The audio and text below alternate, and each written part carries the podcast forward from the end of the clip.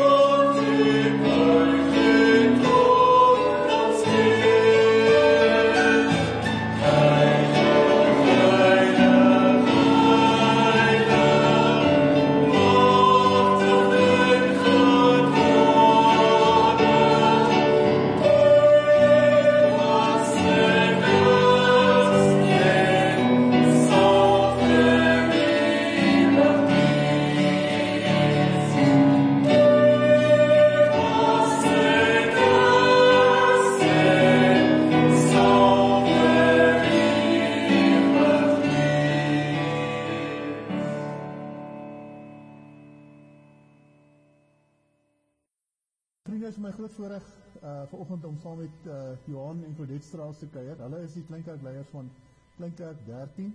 Uh die dag toe hulle sê hulle is nommer 13, dis seker ek het net so baie bedoel nie. Maar by Kleinkerk 13 uh is daar 'n wonderlike klomp goed aan gebeur. En uh ons het hulle genooi om vanoggend sommer net bietjie te kom getuig oor wat die Here uh besig is om te doen in julle eie lewe en uh in die bediening waarmee julle besig is. Jakob. Dankie. Baie dankie. Sê bietjie uh sommer wat ons het julle nou ons het eintlik nog as kleinkerkleiers nooit bymekaar gekom nie. Ons het eintlik maar net digitaal mekaar opgelien. Julle het gesê julle is reg en hier gaan ons vier twee maande later 300 gesinne op beslag. Ehm um, wat beteken dit vir julle? Ehm um, julle het nou ergens moes bid en sê Here, gaan ons die ding doen. Wat beteken dit vir julle om uh so by 'n klein kerk leiding te neem? Ek moet sê in die begin het dit vir ons gevoel of ons in die in die kant ingegooi is. En ons is baie onseker veral oor die tegnologie. Maar ons het gelukkig 'n tiener in die huis en dan op die ou einde het 'n bergemolsoop gewoon. En ons was nogal onseker ook of ons die klein kerk of ons groep mense gaan ehm um, kan lei. En op die ou einde is net die besef gekom maar die Here is in beheer en hy lei. En so het ons 'n heerlike groep mense geword wat saam kyk. Hmm. Ehm um, dis baie lekker om te hoor ehm um, dat julle daarom julle voete gevind het en daarom aan die gang kom.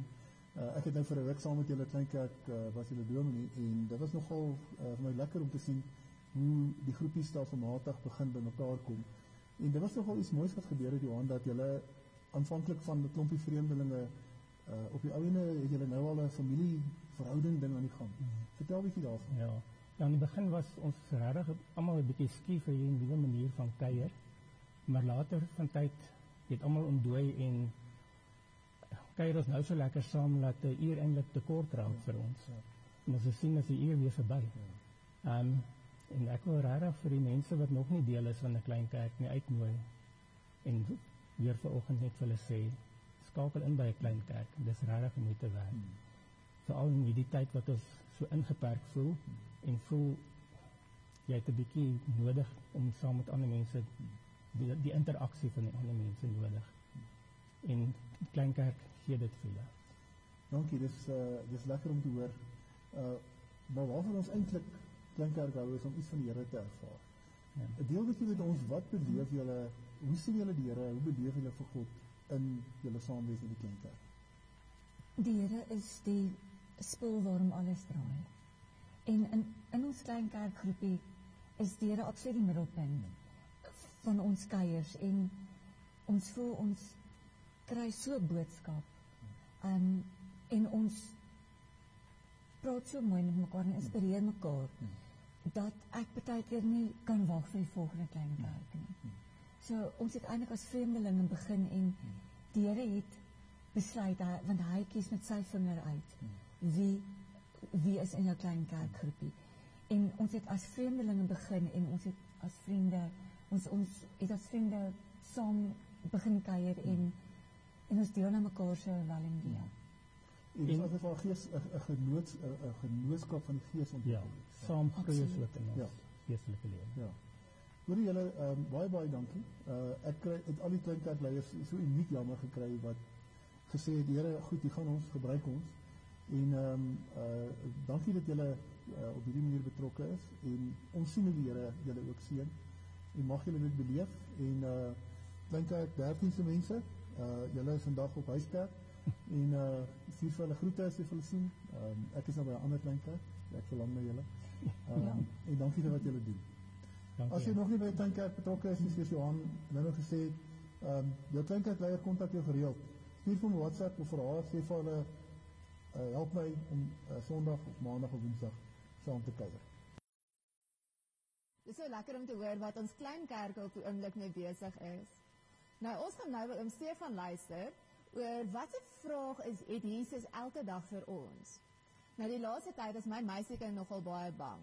En elke aand wanneer ons in die bed klim, het ons 'n lang lys van dinge wat ons deurwerk waarvoor sy bang is.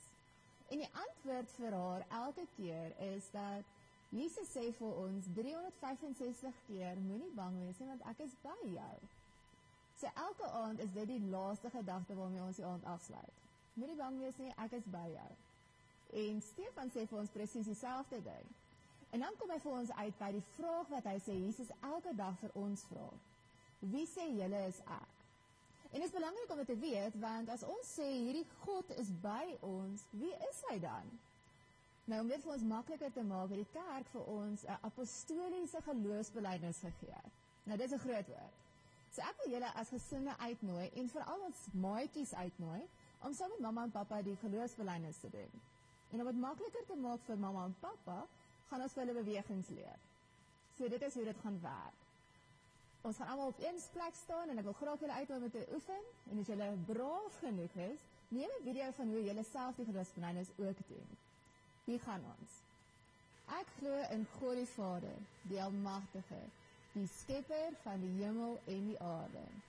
En in Jesus Christus, sy enige gebore seun, ons Here, wat ontvang is van die Heilige Gees, gebore is uit die maagd Maria, wat gelei het onder Pontius Pilatus, wat gekruisig is, gesterf het en begrawe is en ten helle neergedaal het. Wat op die derde dag weer opgestaan het uit die dode, wat opgevaar het na die hemel en wat sit aan die regterhand van God, die almagtige Vader. Van waar hy sal kom om te oordeel die wat nog lewe en die wat reeds gesterf het. Ek glo in die Heilige Gees. Ek glo aan 'n heilige algemene Christelike kerk, die gemeenskap van die heiliges, die vergifnis van sondes, die opstanding van die vlees en in die ewige lewe. Ons nooi julle uit om julle video's graag met ons te deel en dan soek mekaar te sê wie glo ons is God as ons sê hy is elke dag by ons. Kom ons luister na Stefan wat jy hierdie gedagte ook met ons ou met ons groot mense deel.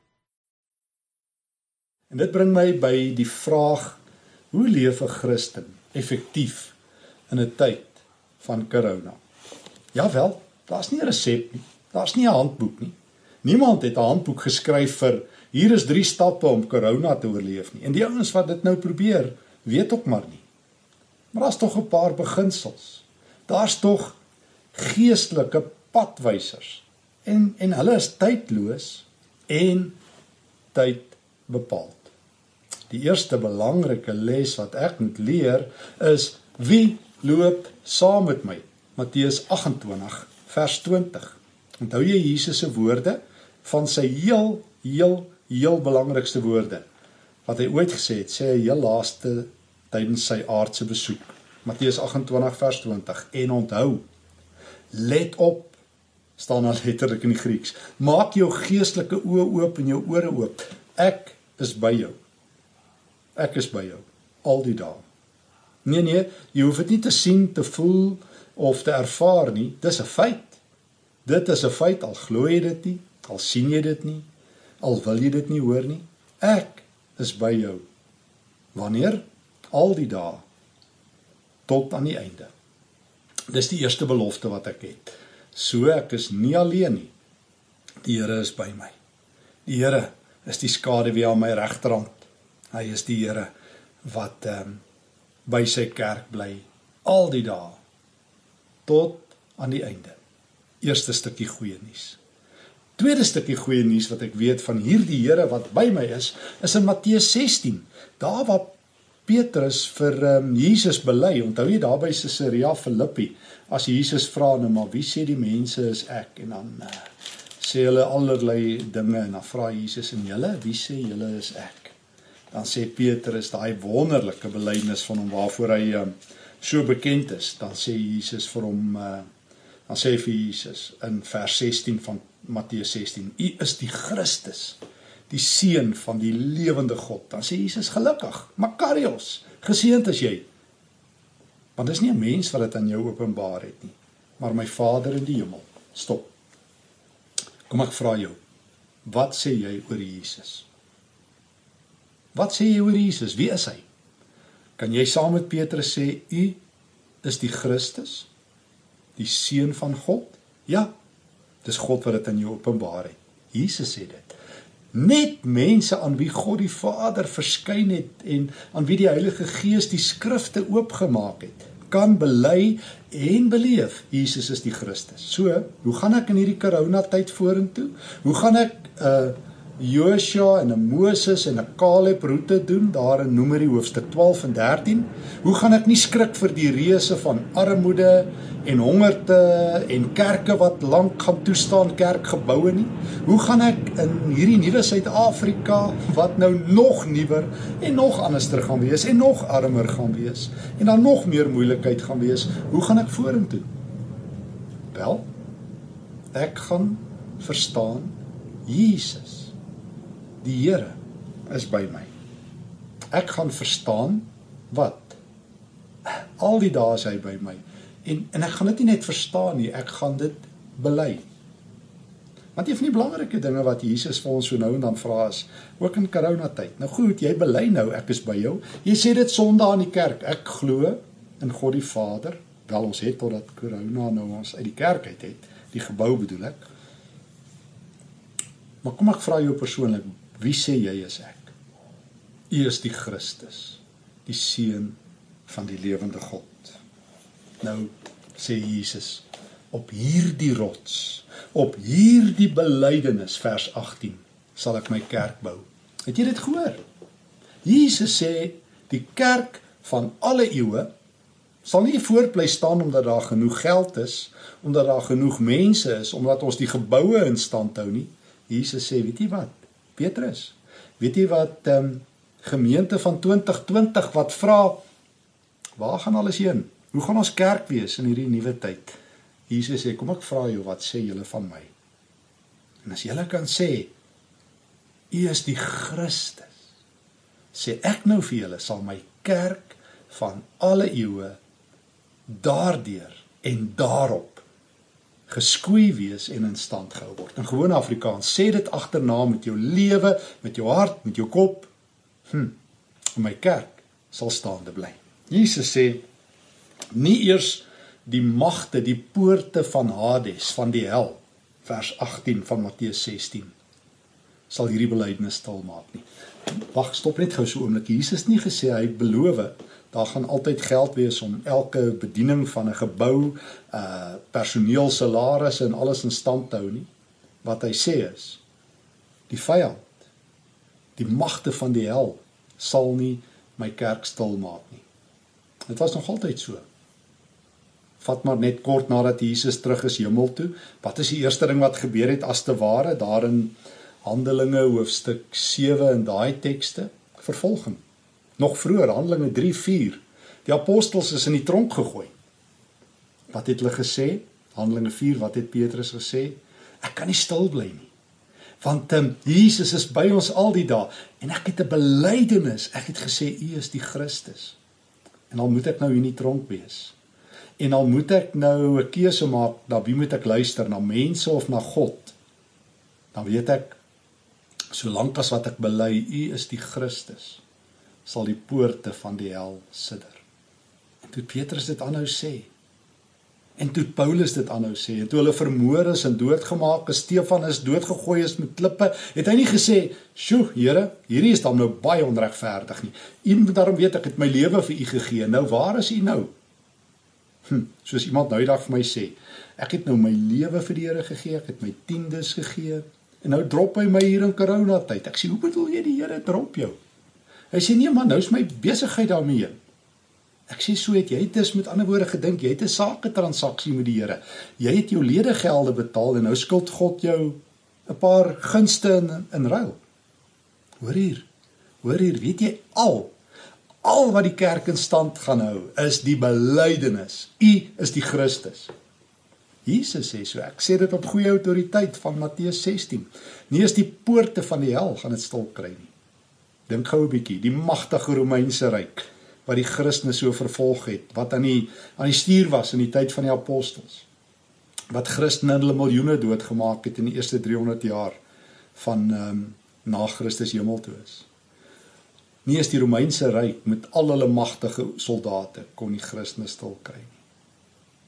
Toe daarna al die ander wêreldryke, die Turke, Die kommuniste wat Christene in hulle massas en vandag nog vervolg het. Islam.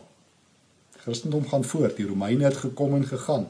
Die uh kommuniste het gekom en hulle sukkel om, maar hulle is ook op pad uit. Wêreldryke kom en gaan. Groot sake empires bestaan vir 'n rukkie en dan sal ook maar weer yesterday's news. Ehm uh, SAL, wag, kom ons gaan nie so doen.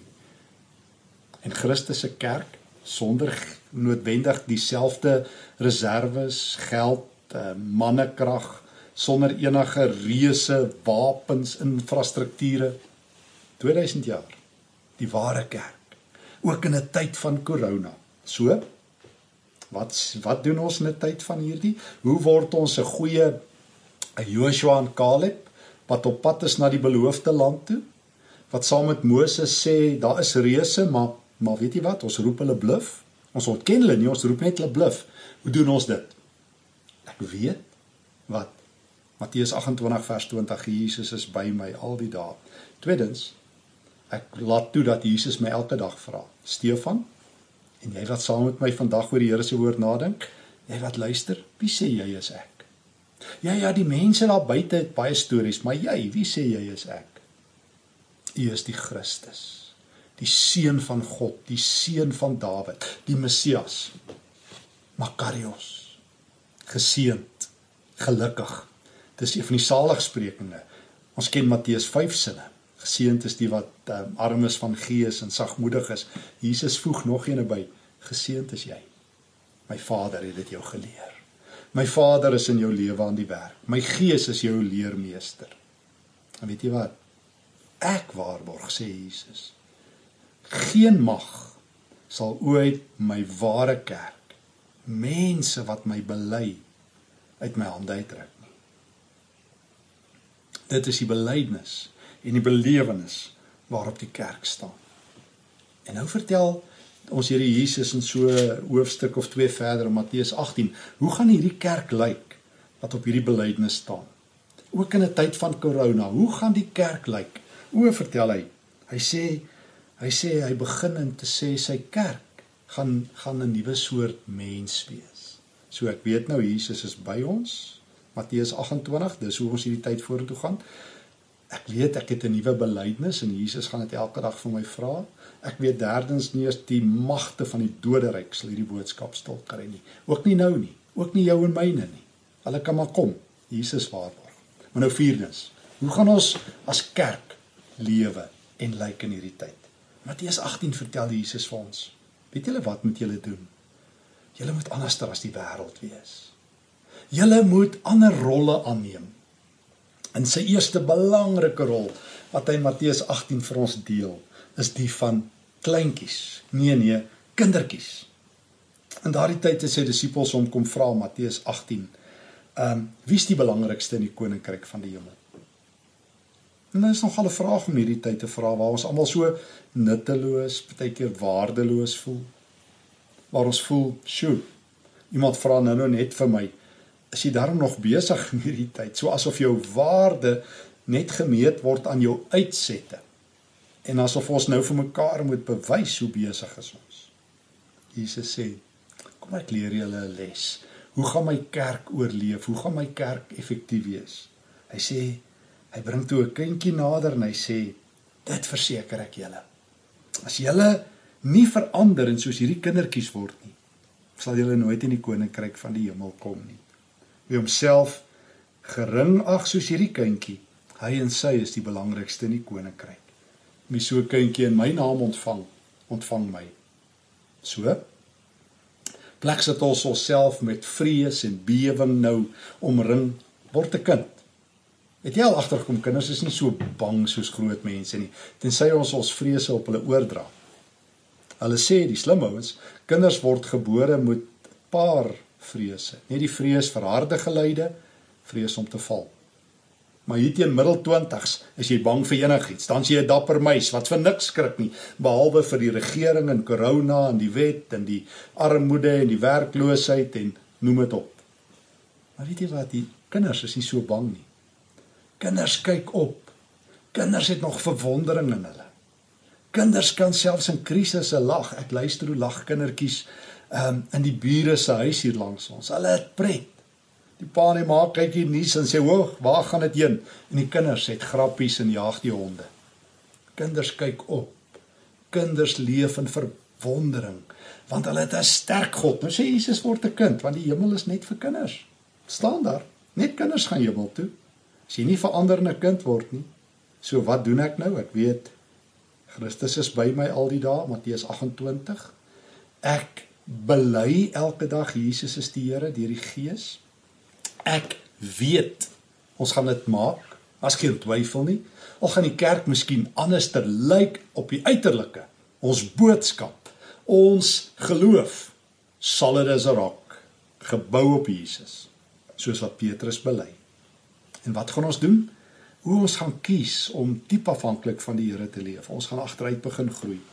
Kinders leef van verwondering. Kinders kyk altyd op soos ek sê. Paulus sê dit ook Filippense 2 vers 3 en 4.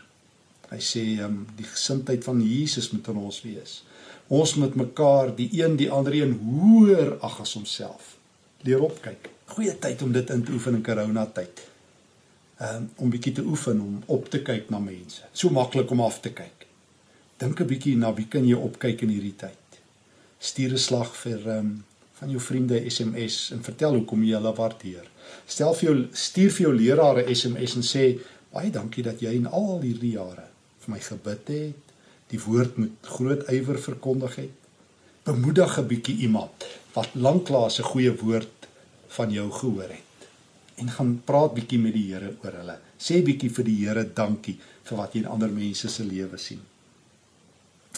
En dan dan ontvang jy inderwaarheid soos Jesus sê in Matteus 18 vers 5 ander mense in sy naam. Jesus kyk af na die geringes. Jesus gee om vir die geringes. En nou nou is die vraag, ons het nou vandag vir mekaar gesê ek bely uh, nee, ek weet Jesus is by my. Ek bely hy is die seun van God. Ek weet nie is die poorte van die hel gaan dit in koronatyd uh, uitwis nie. Ek kies om soos 'n kind te lewe. Maar nou is my laaste vraag wat ek graag hier uit Matteus 18 vanaf vers 6 tot 8 met jou wil deel. Maar hoe gaan ons dit regtig maak as ek so weerloos is? Ek weet die Here is by my. Maar maar dit is swaar om 'n kind te wees. Kinders het ehm um, het hulp nodig. Kinders is nie groot mense wat na hulle self kan kyk nie. Ons is nie leeu's nie, ons is nie renosters nie. Ons is kinders. En nou kom Jesus en hy sê, "Kom ek vertel julle wat uh, ek vir my kinders gaan doen." Matteus 18 vers 6. Elkeen wat hierdie ou kleintjies wat in my glo van my afvallig maak. Dis beter as dat hy met 'n groot meelsteen aan sy nek in die diep see verdrink. Hy sê my ou kleintjies, ek sal hulle oppas. Nou Jesus gebruik 'n beeld hier. Eh, ek weet nie of jy of jy lief is vir fliek nie. Maar dalk het jy al van daai ou flieke gesien soos The Godfather of van die stories van die maffia op die televisie gekyk. Nou die maffia manne, onthou jy in hulle stories, hulle sit mos altyd 'n kontrak uit op iemand. En een van die standaard uitdrukkings wat die maffia manne gereeld gebruik het in die ou flieke, um we going to give you cement shoes. Ek dink hulle het dit by Jesus geleer. You going to swim with the fishes, het hulle gesê op hulle snaakse Engelse Italiaans. Bedoelende jy sukkel met die maffia. Ons sit sement aan jou voete en dan gooi ons jou in die rivier en hulle het dit gedoen. Dis wat Jesus eintlik hier sê, sukkel met een van my kleintjies. Sukkel met my kerk. Dit sal vir jou beter wees as dat jy met 'n meelsteen om jou nek met sement aan jou voete in die see gegooi word, want dit gaan ek met jou doen. Ek is by my kerk. Ek pas my kinders op. Jy sê jy's honger. Ek sal vir jou brood gee. Brood vir vandag. Ja, jy sal dalk net moet leer want 'n kind het net brood vir vandag nodig. Ek sal vir jou gee wat jy nodig het. Jy's bekommerd. My kind, kyk na die lelies van die veld, Matteus 6 vers 25 tot 33. Ek sorg vir hulle, sê die Here. Hoeveel te meer nie vir jou nie. Jy sê, wat sal in die toekoms gebeur? Hoe sal die kerk daaruit sien? Nie eers die poorte van die hel sal jou belydenis stil maak nie. Dis dis gaan wees 'n kind. Gaan doen klein dingetjies vir ander mense. Dis nou die tyd van klein dingetjies. Dis nou die tyd van kind wees, van agteruitgroei, van Kleiner word om groter te word, van minder wees om meer effektief te wees, van nederig word om regtig bruikbaar vir die Here te wees. Wat 'n wonderlike tyd is dit dan nie. Dis die tyd waar ek as Christen weet, die Here is by my elke dag, al die pad en die heel pad. Hy is die skade wie aan my regterhand. As ek deur 'n rivier gaan, gaan hy saam. As ek um, deur die deur die donkerte moet gaan, is hy my lig. As ek nie weet waar brood vandaan gaan kom nie, Johannes sê hy is die brood van die lewe. As my water min word, Jesus is die lewende water. En elkeen wat aan hom glo, soos Johannes 7 sê, 'n strome lewende water sal uit ons vloei. Hoe gaan ek dit doen? Ek gaan elke dag toelaat dat die Here vir my een vraag vra. Een vraag. Stefan, en jouself, wie sê jy is ek? Dan gaan ek diep daaroor dink en sê, U is die Christus. Dan gaan ek onthou dis deur God die Vader en deur God die Heilige Gees aan my geopenbaar. En dan gaan ek weet, solank ek hierdie belydenis maak en hierdie belewenis agterna sê, sal my gemeente, my gelowige vriende, my familie nie eers deur die poorte van die hel geskit word nie. Satan kan sy beste wapens bring. Die uh, wêreld kan die grootste aanslae bring. Een belydenis. U is die Christus. Hou die kerk al vir van die begin af tot in 2020 in stand. Corona, gooi al jou probleme. My belydenis is vas. My voete is geplant op die rots. Christus is die rots. My belydenis is op hom. En hoe gaan ek lewe? Matteus 18. Ek gaan agteruit groei, ek gaan 'n kind word. Ek gaan weer leer om op te kyk na die Here en na ander mense en ek gaan dit inoefen. En dis nou 'n oefentyd. My karakter gaan nou vorm. Sien nou 'n tyd van stres en nou nog meer probleme op my skouers laai nie. Jesus het mos Matteus 11 vir my gesê hy te lig lig te las. En ek weet een ding. Sukkel met een van die Here se kinders en sukkel met my. En jy gaan met Jesus te doen kry. Hy gaan vir jou sementskoene gee. Hy gaan vir jou in die diepte gooi. Ek is een van sy ou kleintjies, maar hy sal my oppas. Wat 'n evangelie vir corona tyd. Nou sluit ek af. Nou kan ek aanmeld vir diens saam met Joshua en Caleb. Nou kan ek vir die 10 verspieders sê, daar's reuse. Julle is reg, daar's reuse. Weet julle wat? Ek is so klein, ek het sommer 'n kind geword. Maar raai wat? Saam met die Here loop ons daai bende storm. Saam met die Here gaan ons die pad vorentoe. Dit is die soort verspieders wat die Here Jesus in corona tyd, in Pinkstertyd in sy span innooi. Jesus sê ek is by jou. Jy sê ek weet Here, U is die Christus. Jesus sê die poorte van die doderyk sal jou belydenis nie stil maak nie. Jesus sê word 'n kind. Ek waarborg ek sal jou beskerm tot in lengte van dae. Wat 'n evangelie. Kom ons dank die Here. Dankie Here vir hierdie wonderlike nuus. Dankie dat ons kan saam bid. Dankie vir hierdie woord. Dankie dat dit tydloos en tydig is. Ek bely U is die Christus. Ek dankie vir my geloofsgemeenskap, vir my leraars, vir vriende wat in hierdie tyd vir my bid. Ek dankie Here vir vir mense in my omgewing wat sorg vir die armes. Here, ek meld aan om 'n kind te wees in U hande. Ek meld aan om diensbaar te wees. Hier is ek, Here, seën my in Jesus naam. Amen. Vrede vir julle. Was hy is altyd heerlik om uh, na Stefan te luister. Uh as hy baie diep diep in die woord ingaan en dit vir ons baie eenvoudig soos hy praat van die kleintjies, vir ons kleintjies kom uitlê dat ons kan hoor uh wat die woord vir ons sê.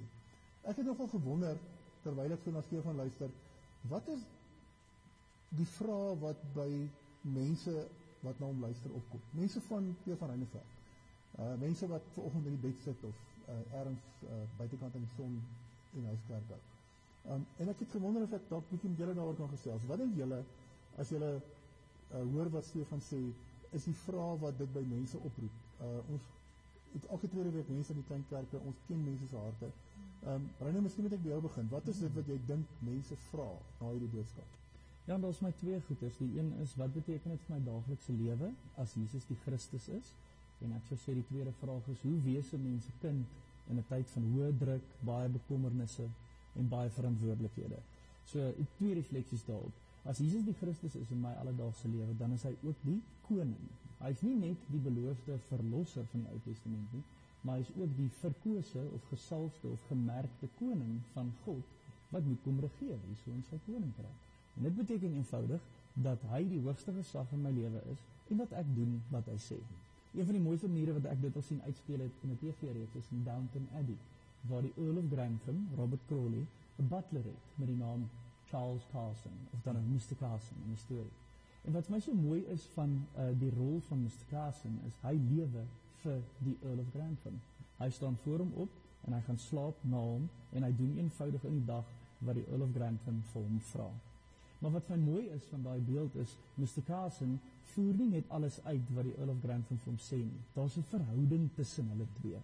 En soos die storie aangaan, sien jy hoe die Earl of Grantham se agenda, dit wat vir hom belangrik is, dit waarmee hy homself besig hou, word Mr. Carson se agenda. Dieselfde goeders is vir hom belangrik wat sy werkgewer ook as belangrik beskou. En ek dink dis wat dit beteken dat Jesus die koning is. Is sy agenda word ons agenda. Dit wat vir hom belangrik is, word vir ons belangrik. En dit wat hy van ons vra, voer ons uit omdat ons die belangrikheid van dit wat hy vra besef. Die tweede vraag, hoe wees 'n mens 'n kind in 'n tyd van hoë druk, baie bekommernisse en verantwoordelikhede? Wel, ek het die voorreg om nou die laaste 100 plus dae twee kinders in my huis te hê. En as jy kinders in jou huis het, kyk maar net na hulle. Hulle is in oomblik. Hulle is geweldig nuuskierig en vra regtig baie vrae. En hulle kan nie wag om te deel as daar iets gebeur het wat vir hulle betekenisvol was nie. Ek meen as ons kinders iets sien wat hulle in verwondering laat, of dit nou die twee klein cheetahs is op Wild Earth se live safari, en of dit iets is wat hulle buite sien in die lig. Hulle kom sê onmiddellik vir ons: "Julle moet nou stop en net eers hier kom kyk." En dit is regtig vir my 'n wonderlike herinnering aan wat dit beteken om 'n kind te wees. Dan, as hulle klaar ontbyt geëet het, het hulle geen bekommernisse oor middagete nie. Hulle weet dit kom want ons het dit vir hulle gesê. Daai absolute vertroue op ons versorging vir hulle. Dis wat dit beteken om 'n kind te wees. So of ons nou hoë druk, baie bekommernisse of baie verantwoordelikhede het, dit is wat dit beteken om 'n kind te wees. As God koning is, kan 'n kind wees. Ooh, ek hou daarvan. As ek jou kan saamvat. Daai net kan jy tweet, maak hom 'n hitsmerk, skryf hom op jou Facebook, daar's dit nou. baie goed, baie baie. Wat het jy gedoen? Hmm, en ek vir my daar's vir my twee vrae, um en ek dink dis dalk waar die kindermoment ook uit van uitgebore is, is die ding dat my eie belewenis op hierdie stadium is dat mense baie keer vra maar weet hoe weet ek God is by my? Hmm. Ja, dit voel nie so nie. As ek kyk na alles wat nou gebeur, hierdie voel nie hoe ek dink dit moet voel as God by my is nie. En ek dink wat ons meeste vergeet en dit wat by my die hele tyd met my meisiekind um opkom is dat die feit dat ek daar is om my arms om haar het, sy is steeds bang. Weet, sy sy weet nie hierdie is hoe dit voel om nie um weet om veilig te wees om daar's regtig niks wat nou iets met haar kan gebeur nie. En ek dink dis ons almal ook weet. Ons lê eintlik in die bed by God en God is besig om ons vas te hou. Maar vir ons voel dit so of maar ek is alleen en weet hoekom voel dit so? En ek dink dit is die grootste um ding wat vir my nogal baie uitkom by mense met wie ek gesels. Um en dan die tweede ding vir my was hierdie gedagte oor hoe lyk God dan wanneer ek eintlik in sy arms lê en eintlik soos 'n vader my net vashou en sê ek het hierdie weet vertrou my net. Um dit hoe lyk my belydenis aan daarvan? Kan ek regtig vir mense sê God is my Vader? En dat ek al die bekommernisse op sy sit, dat ek kan aanvaar hy's Here en ek onderdanig is aan sy um op op um opdrag op die oomblik. Ek dink mense emosies speel net so hard op die oomblik dat dit is al wat ons hoor en ons het nodig om stil te word by die Here en God kans te gee om ons vas te hou en ons net herinner aan wie hy eintlik is. Dankie Reino en Arlene. Ehm um, wil jy nie by die huis of waar jy huiskerk kyk uh, as ons klaar is en ons het die sin uitgespreek. Sommige net bietjie agterbly en mekaar vra wat is die vraag wat hierdie woord vandag by my losmaak? En wat is dit waar ek wonder? En luister so 'n bietjie fyn na mekaar. Uh, hoor bietjie wat sê die kinders. Kinders hoor bietjie wat sê pappa en mamma. Wat is dit wat hulle oor dink nadat hulle na hierdie teks geluister het? Ons gaan nou so 'n bietjie hoor wat sê ons geloofsfamilie se versorging. Uh ons familie nie en hoe die Here na ons kyk. Uh Michael het sal gaan 'n bietjie getuig oor hoe die Here ons geloofsfamilie versorg en dan gaan Nadine vir ons een of twee belangrike goed vertel. So skryf vanoggend bietjie saam met Michael Hetzel wat van ons inkomste versorgingsspan af hier is. Om ons bietjie meer te vertel van dit wat aan die gang is in ons geloofsfamilie se sake. En Michael, ek het 'n gevestigde belang hierso, so ek vra dan jy Wat is aan die gang in ons geloofsfamilie se ehm finansies op hierdie stadium? Arlene, dankie dat ek hier by julle kan kuier. Uh, ons is regtig bevoorreg. Vriende, dit gaan goed met die finansies.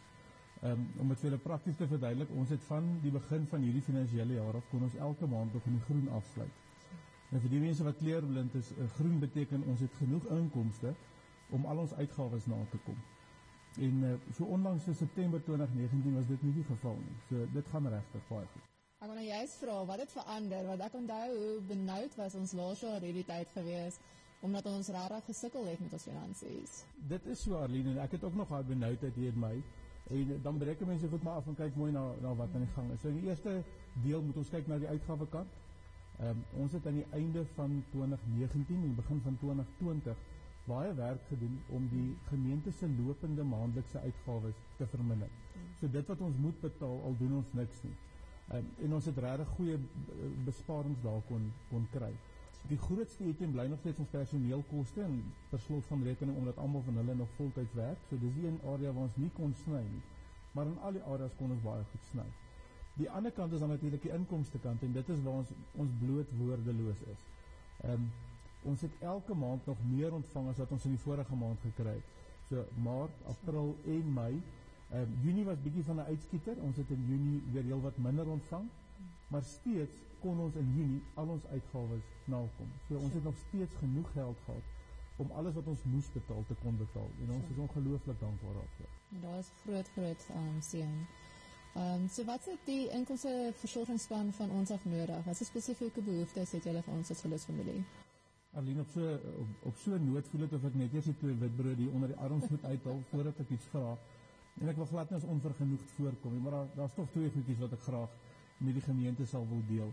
Ehm um, die eerste een is uh dat ons net sal besef hoe bevoorreg ons is. Dat dit nie in alle gemeentes so gaan nie en dat ons regtig net wil dankie sê vir ons gereelde bydraes dat dit so goed gaan. Uh die tweede versoek wat ek het is dat almal asseblief is um 5 minute van hulle tyd sal afstaan. En ek wil hê julle moet saam met ons bid en spesifieke dankgebed bid. Mm. En ek wil hê julle moet met die Here praat en hom sê dankie vir die geleentheid wat ons het om saam in sy voete te wees in hierdie tyd. Yes. Dankie vir 'n gemeente wat gehoorsaam is en vir 'n gemeente wat getrou is. Mm. Dankie vir 'n gemeente met oop harte, oop hande, oop besies. Ja. Geld laat die wêreld draai, nie by ons anders nie. Ehm um, ek wil die Here dank vir 'n 'n knap finansiële span wat die kerk se sake met hulle tyd en kennis lei. En dan wil ek ook dankie sê vir die besef wat ons het dat niks wat ons doen wat nie in die Here se krag is sal slaag nie. Mm. En dit sluit so aan by by Reinhard se woording vanoggend. Dit is bloot die geval van ons sit terug en ons ontspan van die Here het hierdie van. Mm. Dankie. Baie baie dankie Michael. Ek waardeer dit en vir julle harde werk wat die inkomste span doen.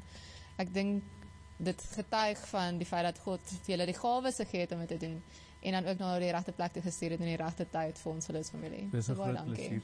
Baie dankie. Dankie Michael vir daardie uh dankbaarheidsgebed wat ons nou net gedoen het. Um dit beteken vir ons verskriklik baie om vir die Here te kan dankie sê vir alles wat hy werklik vir ons gee en vir ons geloofsfamilie te kan dankie sê vir die manier hoe hulle gehoorsaam is aan dit wat die Here vir hulle vra. Uh, as we julle graag herinner aan 'n klompie dinge wat in ons geloofsfamilie aan die gang is.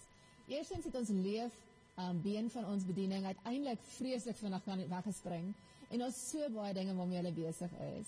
Hulle het vir ons almal e-posse uitgestuur oor die social suite. Nou dit is 'n e-pos waarin jy 'n klompie goedjies vir ons moet beantwoord. Nou dit gaan dalk vir jou voel asof jy al reeds geantwoord het en maak asseblief dubbel seker gaan kyk weer of jy dit wel gedoen het. Hy gaan elke maand verbykom en ons wil jou vra om elke maand dit weer in te vul. Ons is besig om data bymekaar te maak om te kyk hoe lyk dit in ons geloofsfamilie en in ons gemeenskap en ons het julle insette regtig nodig. So as hy voor jou verbykom, vul hom weer in. Al voel dit al soos die 100ste keer. Ons beloof vir jou dit gaan vir ons baie baie help met al die inligting wat jy vir ons gee. Die leef is ook besig met 'n wintersprojek waar ons besig is om komberse bymekaar te maak. Ons vra vir julle om asseblief enige komberse wat julle kan vir ons skenk en dit sommer net na die geloofsfamilie se gebou toe te bring. Ons herinner julle ook dat julle kan deel wees van ons kos online um, geleentheid waar ons kos voorsien vir mense wat nie het nie. ons nie bederfbare produkte is op die oomblik besig om baie laag te hardloop. So ons vra vir jou asseblief, kyk in ons e-nuus, kyk asseblief op ons webwerf. Daar is die hoeveelhede hoeveelhede wat ons nodig het en die tipe kos wat ons nodig het. Dit raak nou al hoe meer belangrik nou wat gesinne regtig begin swaar kry. Ons wil ook baie opgewonde wees oor ons nuwe e-koffie kuier wat op Woensdae aande pla plaasvind. Een van ons gemeentelede het vir ons daarvan bewus gemaak dat hulle huis sal by hulle inbly. En alhoewel sy saam huiskerk kyk, is daar tog so 'n bietjie van 'n eensaamheid want sy's ver van haar familie en vriende af. So ons het dit goed gedink dat as jou huishulp of jou tuiningenieur by jou in die huis is, om asseblief hulle uit te nooi om op Woensdae aande 6 tot 7 die Google Meet by te woon. Al die inligting is in ons e-nuus en hulle gaan dan saam met Sipho kuier. Dit gaan vir hulle geleentheid wees om bietjie sosiaal met mekaar in te leer en net seker te maak dat hulle ook versorg is. En laastens wil ons julle vra dat as enige van julle of julle vriende of familie positief toets vir COVID, wil ons graag julle ondersteun. Laat weet vir Amanda by bediening@pwr.co.za sodat ons regtig 'n geloofsfamilie kan wees wat jou ondersteun.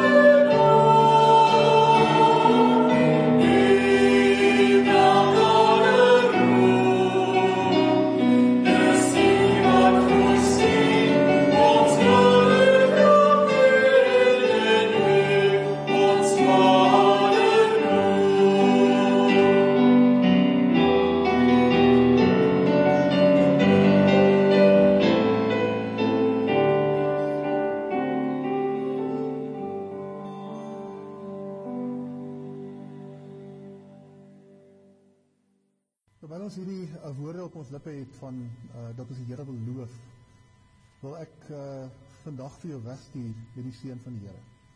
En my gebed is dat jy uh, God se seën sal beleef, uh, nie net in jou kop nie, maar in jou hart, in jou emosie en dat jy sal ervaar dat God met jou is. So ek wil jou nooi om jou hande so oop te maak waar jy ook al is uh, en doodgewoon net daarmee te simboliseer ek ontvang hierdie seën van God.